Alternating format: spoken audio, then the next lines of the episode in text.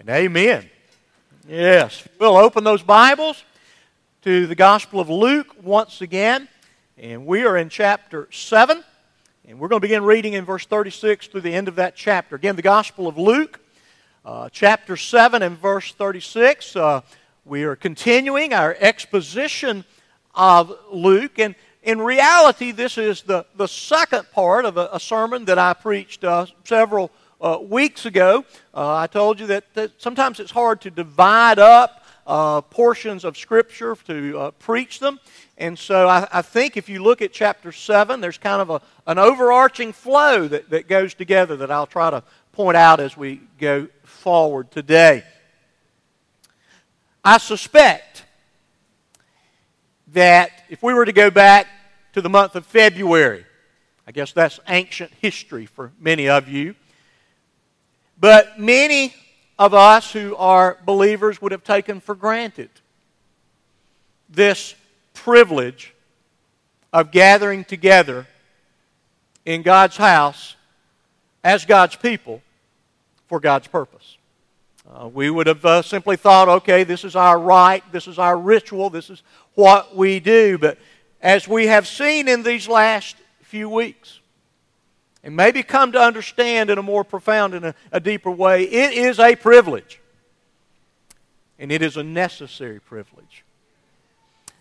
Sometimes uh, some of the more popular preachers have made the case of the church being an essential service. And I say, Amen. It is an essential service, and this is an essential thing. If we are to be robustly the people of God, a part of that growth to great spiritual health and great spiritual vitality will include the regular assembling of ourselves together for the sake of the proclamation of the truth, for the praise of the Savior, and our participation in this we remember as the Lord's Supper. So, indeed, this is a special day. I believe all Lord's Day are special. All opportunities to gather as his people are, are special. As I say, we, we do look back on the accomplishment of Christ, but this assembly is a foretaste of eternity. We will one day be gathered at a place in His presence to experience the absolute perfection, the consummation of God's eternal plan. And so, as we think this morning, and I think if I could just hammer home this one thing as we prepare our hearts for the reception of the Lord's Supper, would be this our sins, which are many, are forgiven. Read with me. One of the Pharisees asked him to eat with him, and he went into the Pharisee's house and took his place at the table. And behold, a woman of the city who was a sinner, when she learned that he was reclining at the table in the Pharisee's house, brought an alabaster flask of ointment. Standing behind him at his feet, weeping, she began to wet his feet and with her tears and wiped them with the hair of her head and kissed his feet and anointed them with the ointment. And now, when the Pharisee who had invited him saw this, he said to himself, If this man were a prophet, he would have known who and what sort of woman this is who is touching him, for she is a sinner. And Jesus answering said to him, Simon, I have something to say to you. And he answered, Say it, teacher. A certain moneylender had two debtors. One owed 500 denarii and another 50. And when they could not pay, he canceled the debt of both. Now, which of them would you will love him more? And Simon answered, Well, the one, I suppose, for whom he canceled the larger debt. And he said to him, You have judged rightly. And then turning toward the woman, he said to Simon, Do you see this woman? I entered your house, and you gave me no water for my feet, but she has wet my feet with her tears and wiped them with her hair. You gave me no kiss, but from the time I came in, she has not ceased to kiss my feet. You did not anoint my head with oil, but she has anointed my feet with ointment. Therefore, I tell you, her sins, which are many, are forgiven, for she loved much. But he who is forgiven little loves little. And he said to her, your sins are forgiven. And then those who were at the table with him began to say among themselves, Who is this who even forgives sins? And he said to the woman, Your faith has saved you. Go in peace. Pray with me, if you will. Father, we thank you for your word, for it is your word. It has been preserved for us, for our instruction, for our encouragement, for, for, the, for the nurturing of our faith. And so, Lord, I pray that your word would accomplish its purpose in our lives here today. And we ask these things in Jesus' name. Amen. We come to this story, and as I've said, it, it, it, it fits together with the entirety of what in our translations is a chapter, chapter 7. Uh, we, we see uh, the account of, of the faith that was kind of unlikely in the life of a centurion, and, and we see Jesus manifesting his great power in raising one from the dead, and, and then we're kind of shocked when we hear that John the Baptist is having some questions because of the circumstances of his life. Has he aligned himself with the right one? And so those stories seem to prepare us to, to hear this powerful and beautiful story in which instructs us in the, the realities that Jesus Christ desires to extend His grace to all people at every strata of society. And as much as, again, that grace is an offer of Almighty God, this story also warns us. It's a profound warning. And I think it's a warning that's applicable to all of us regarding the danger of presumption, of spiritual pride, of being all about religion and or spirituality but yet you miss the reality of the one who can forgive sins. And so we look at what I call a, a poignant story. That is, it is a, a story that is evocative. It, it touches us when we read this account. And, and, and like all stories, it, it, it has a, a context and a setting, and it has character and plot and conflict and theme and resolution. That means it's well designed. You remember what Luke told us. I'm going to write for you an orderly account.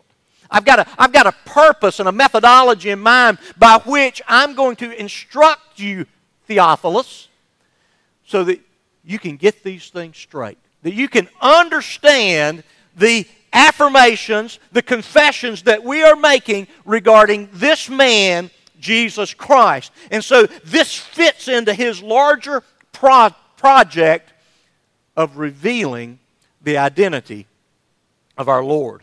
And so there, there's a, a context, both in terms of, uh, of the literary context, if you'll just look back just for a moment into uh, the end of uh, the, the story of John the Baptist, say verse 33, 34, 35, there in chapter 7. This seems to illustrate Jesus' point in, in that he indicts the, the Pharisees in particular, but probably the entirety of the culture, in that you didn't like John the Baptist, you didn't like his message, you didn't like his ways, and now you don't like me. And in fact, you accuse me of being one that, that fellowships with sinners and even indict me as a glutton and a, drunken, a drunkard, a friend of tax collectors and sinners. Well, guess what? You're right. You're right. I am a friend of tax collectors and sinners. Indeed, that's who I came to reconcile to myself. I didn't come to, to, to, to reconcile the pompously religion, I, religious. I came to reconcile those who know the greatness and the depth of their sin. And so this, this appears, again, with a certain context, a certain flow forward uh, in stating who Jesus is and what he came to accomplish. And then, really, the story, like all other stories, doesn't make much sense or maybe lacks some of its punch if we don't understand the, the nature of the culture in first century Palestine. In that to be invited into someone's home and to enjoy table fellowship it was a, was a statement of your acceptance and affirmation. But the irony of this story is what? The Pharisees weren't affirming and accepting Jesus Christ. What they were doing was being deceitful. They were still trying, even at this early date of the Galilean ministry, they were still trying to undermine the Lord Jesus Christ. And so, again, there's a, a, a, real irony going on here that Jesus is going, and as we can see in the story, he knows why he's there. He knows what they're thinking and what they're trying to do. And that when there was this type of uh, table fellowship, typically in an average Palestinian home, there would have been uh, possibly a, an, a, courtyard or a patio uh, at which they would eat, and that it was an acceptable thing for if someone to come by, and if you were enjoying a meal, they could actually come and stand along the walls and they could listen to the conversation that was taking place at the table. See, for us, this woman is a, a tremendous interruption and distraction. If someone, were, if you were having a, a, a dinner party at your home and I was to show up uninvited, you might not even let me in the door. And that would be a social faux pas on my part, would it not? But uh, at any rate, at this time, that was an acceptable thing except for one thing. And again, that is the reality of who this woman is, what she does. And so we have three characters here. We have Jesus, and we have the Pharisee, which he kind of plays the role that Pharisees play throughout the New Testament. To put it in my vernacular, he's a jerk. Okay? He, he is a pompous and self righteous hiney bone. Okay? I'll say it. All right. That, who, who is it that says hiney bone? I forget who, who gave me that one. But anyway. So we see the Pharisee. And, and it's some, in some way, the, the Pharisee is kind of what we call a flat character. He's just there. He does what Pharisees do. do. And Jesus is fairly static. But we get kind of shocked by this woman because she is identified as a sinner. Over the course of the interpretation of the passage, there's been many that have said that she was quite likely a prostitute. Now, that is not spelled out in the text. Uh, uh, could be. Might be she was just a gossip. Might be she was just a busybody.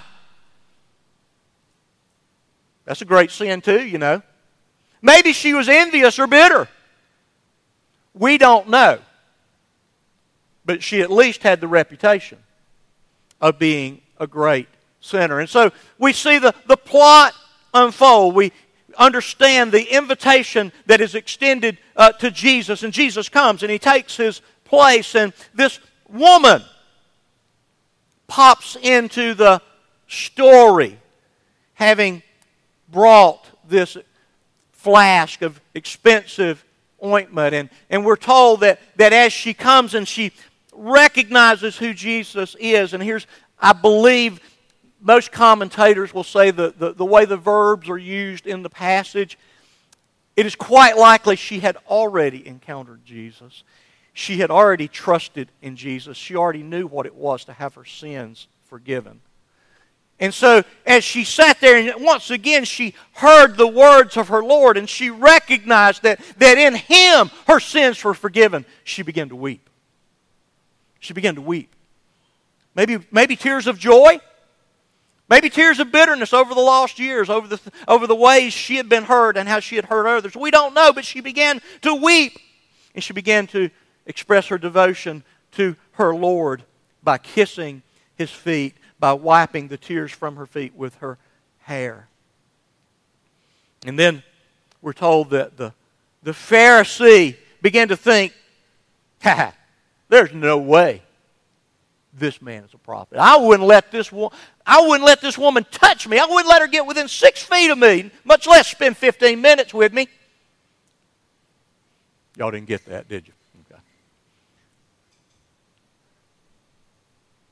But he thinks to himself, hmm, if Jesus were even a prophet, he would have recognized who was touching him. And then bang! Jesus. Can, can you imagine the embarrassment of the, of the Pharisee? Jesus knew what the Pharisee was, was thinking, and he addresses what he was thinking. Not what he said, but what he thought. How'd you like to have dinner with somebody that knew what you were thinking? Yeah, you get it. You get it. I mean, how many times, now, I say it too much, but y'all are a lot nicer folks than I am. But do you know how many times a day I think, what an idiot? You know? I'm glad, I'm glad people can't read, read my mind. So, Jesus addresses that which he is thinking and tells him a little parable about the nature of debt. And when a, a person is forgiven a great debt, he experiences a greater sense of relief, a greater sense of devotion toward that person who had released them from the obligation of the debt, something that Simon the Pharisee had to acknowledge. And so Jesus drives his point home there in verse 44. Do you, do you see this woman, Simon? Now, you, you've understood the point of my little parable. And here's the thing you did not extend to me any of the customary hospital- hospitalities of the day. You, in fact, slighted me. You didn't welcome me, me with a kiss. You didn't provide for the cleansing of my feet. In fact, you probably thought it was my privilege to be with you, not your privilege to be with me. And so, but yet, this woman, she has been persistent and she has been consistent in, in doing for me that which you did not do. She anointed where you didn't, and she washed where you didn't. And here's the result, Simon. Here's the upshot. Verse 47. Therefore, wherefore the therefore? because of what this woman has experienced, not because of what she's done, but what she's experienced, namely the grace of God, the salvation that she's, has been wrought in her heart, her sins, which are many, are forgiven. And oh boy. Now, we we know enough, we've, we've, we've been through enough gospel accounts this year to, to know. That's a hot button. That's a hot button.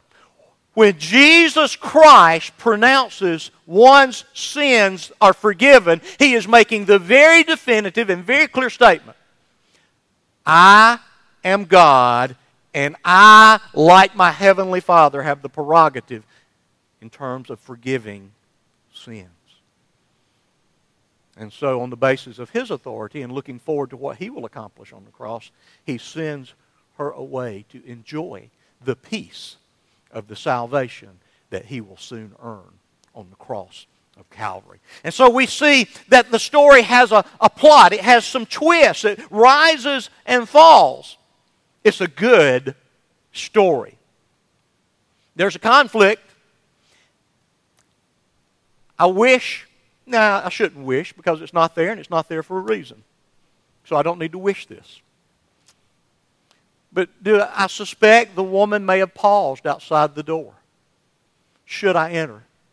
Given who I am and where I have been, should I publicly associate myself with this man, Jesus, who I have come to love? Maybe she experienced some inner conflict, but the conflict we know about is what? The conflict that will continue from the early days of the Galilean ministry to the end of the Judean ministry, namely the, the, the, the conflict with the Pharisees and other religious authorities. And we've been in conflict with them before then and until this day.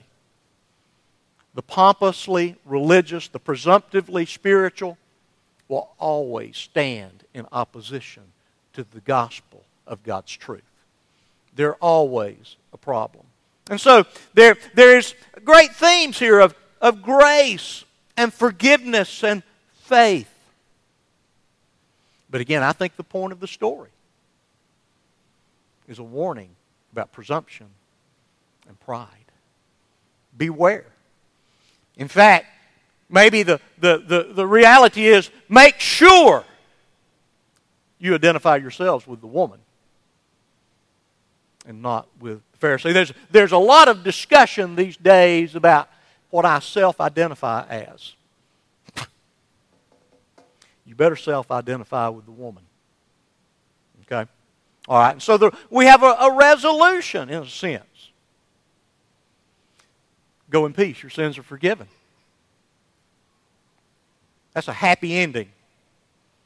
Not so much for the Pharisees. And, and it seems like, and those of you know anything about Greek tragedy, it seems like the, the ensemble of the Pharisees was kind of functioning like a Greek chorus. There in the background, kind of murmuring and murmuring. Who's this guy think he is? Who in the world does he think he is forgiving sins?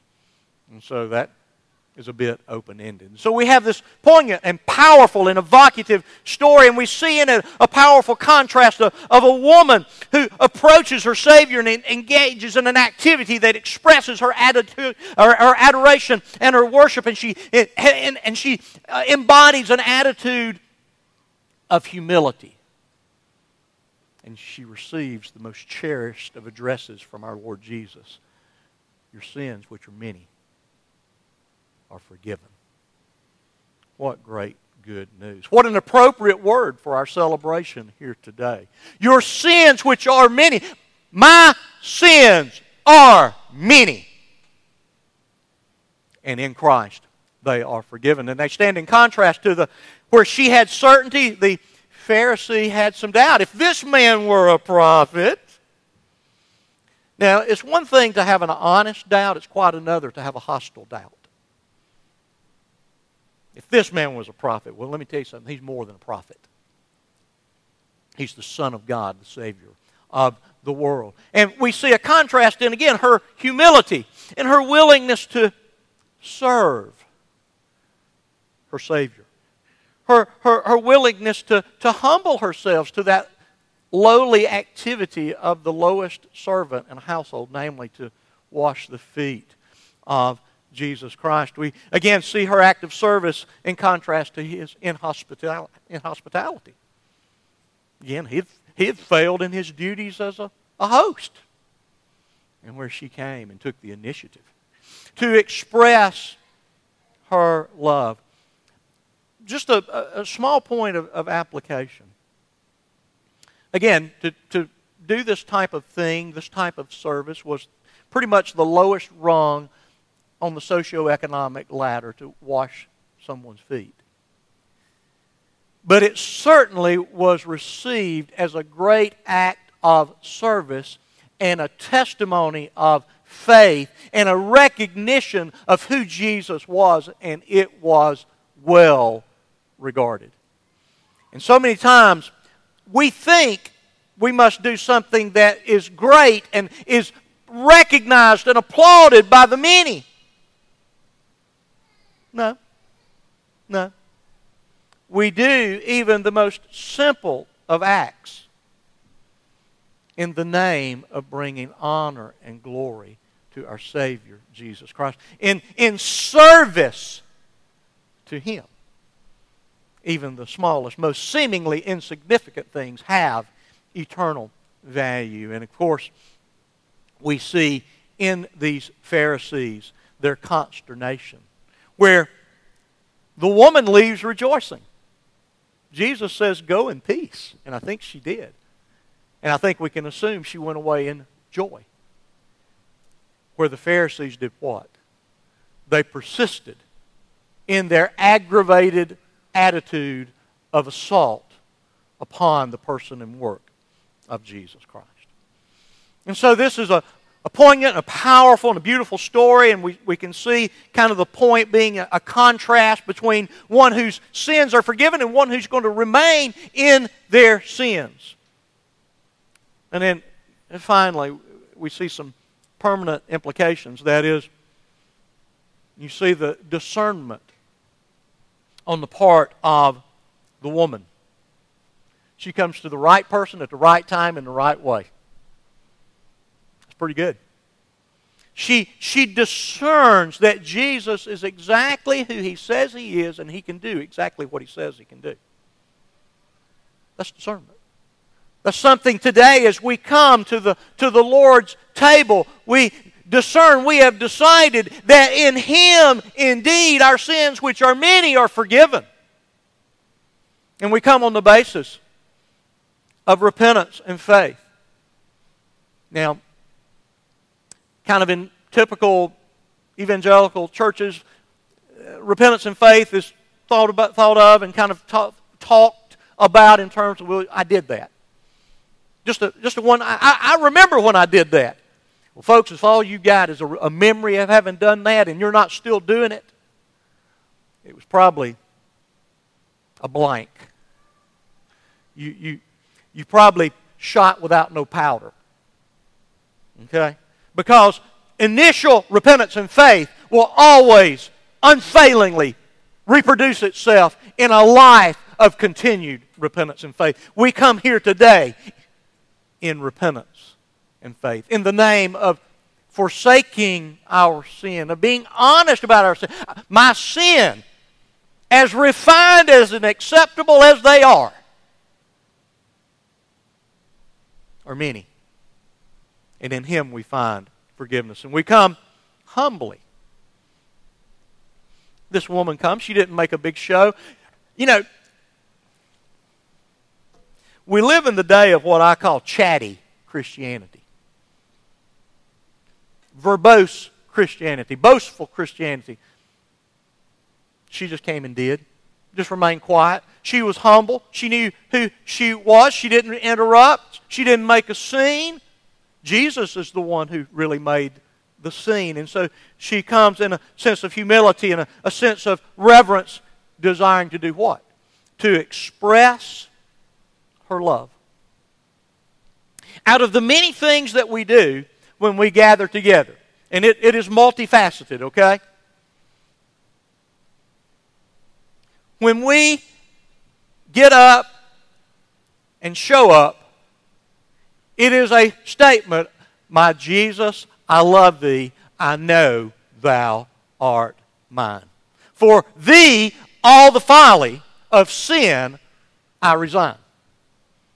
Again, for forsaking all others, I come to you. And so, again, it, we come here today expressing our humility and our reverence and our love and our hope.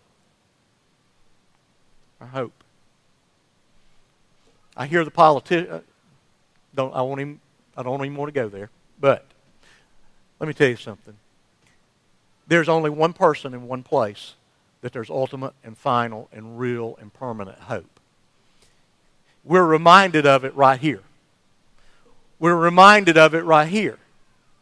Okay? We experience it in some way, afresh and anew, as we hear from this book and we eat that which Jesus has invited us to eat and drink. We're reminded of the certainty that we have chosen wisely. That is, we have discerned the body and the blood. We know in whom we have believed. And so, there's certainty and there is reality of our forgiveness. That, that we identify exactly as the woman. My sins, and I say this for Tim Evans, my sins, which are many, are many. They're complicated, they're ugly, they're embarrassing. Yes, indeed, they're stupid. Yeah. And more.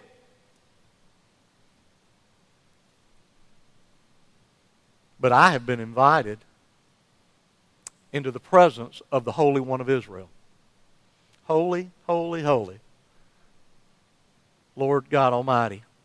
If it weren't for what is represented in these little trays on this table, not in the trays and not in what's in them, but in the reality of what they represent. If it wasn't for that, when I came into the presence of the one who is holy, holy, holy, I would be destroyed.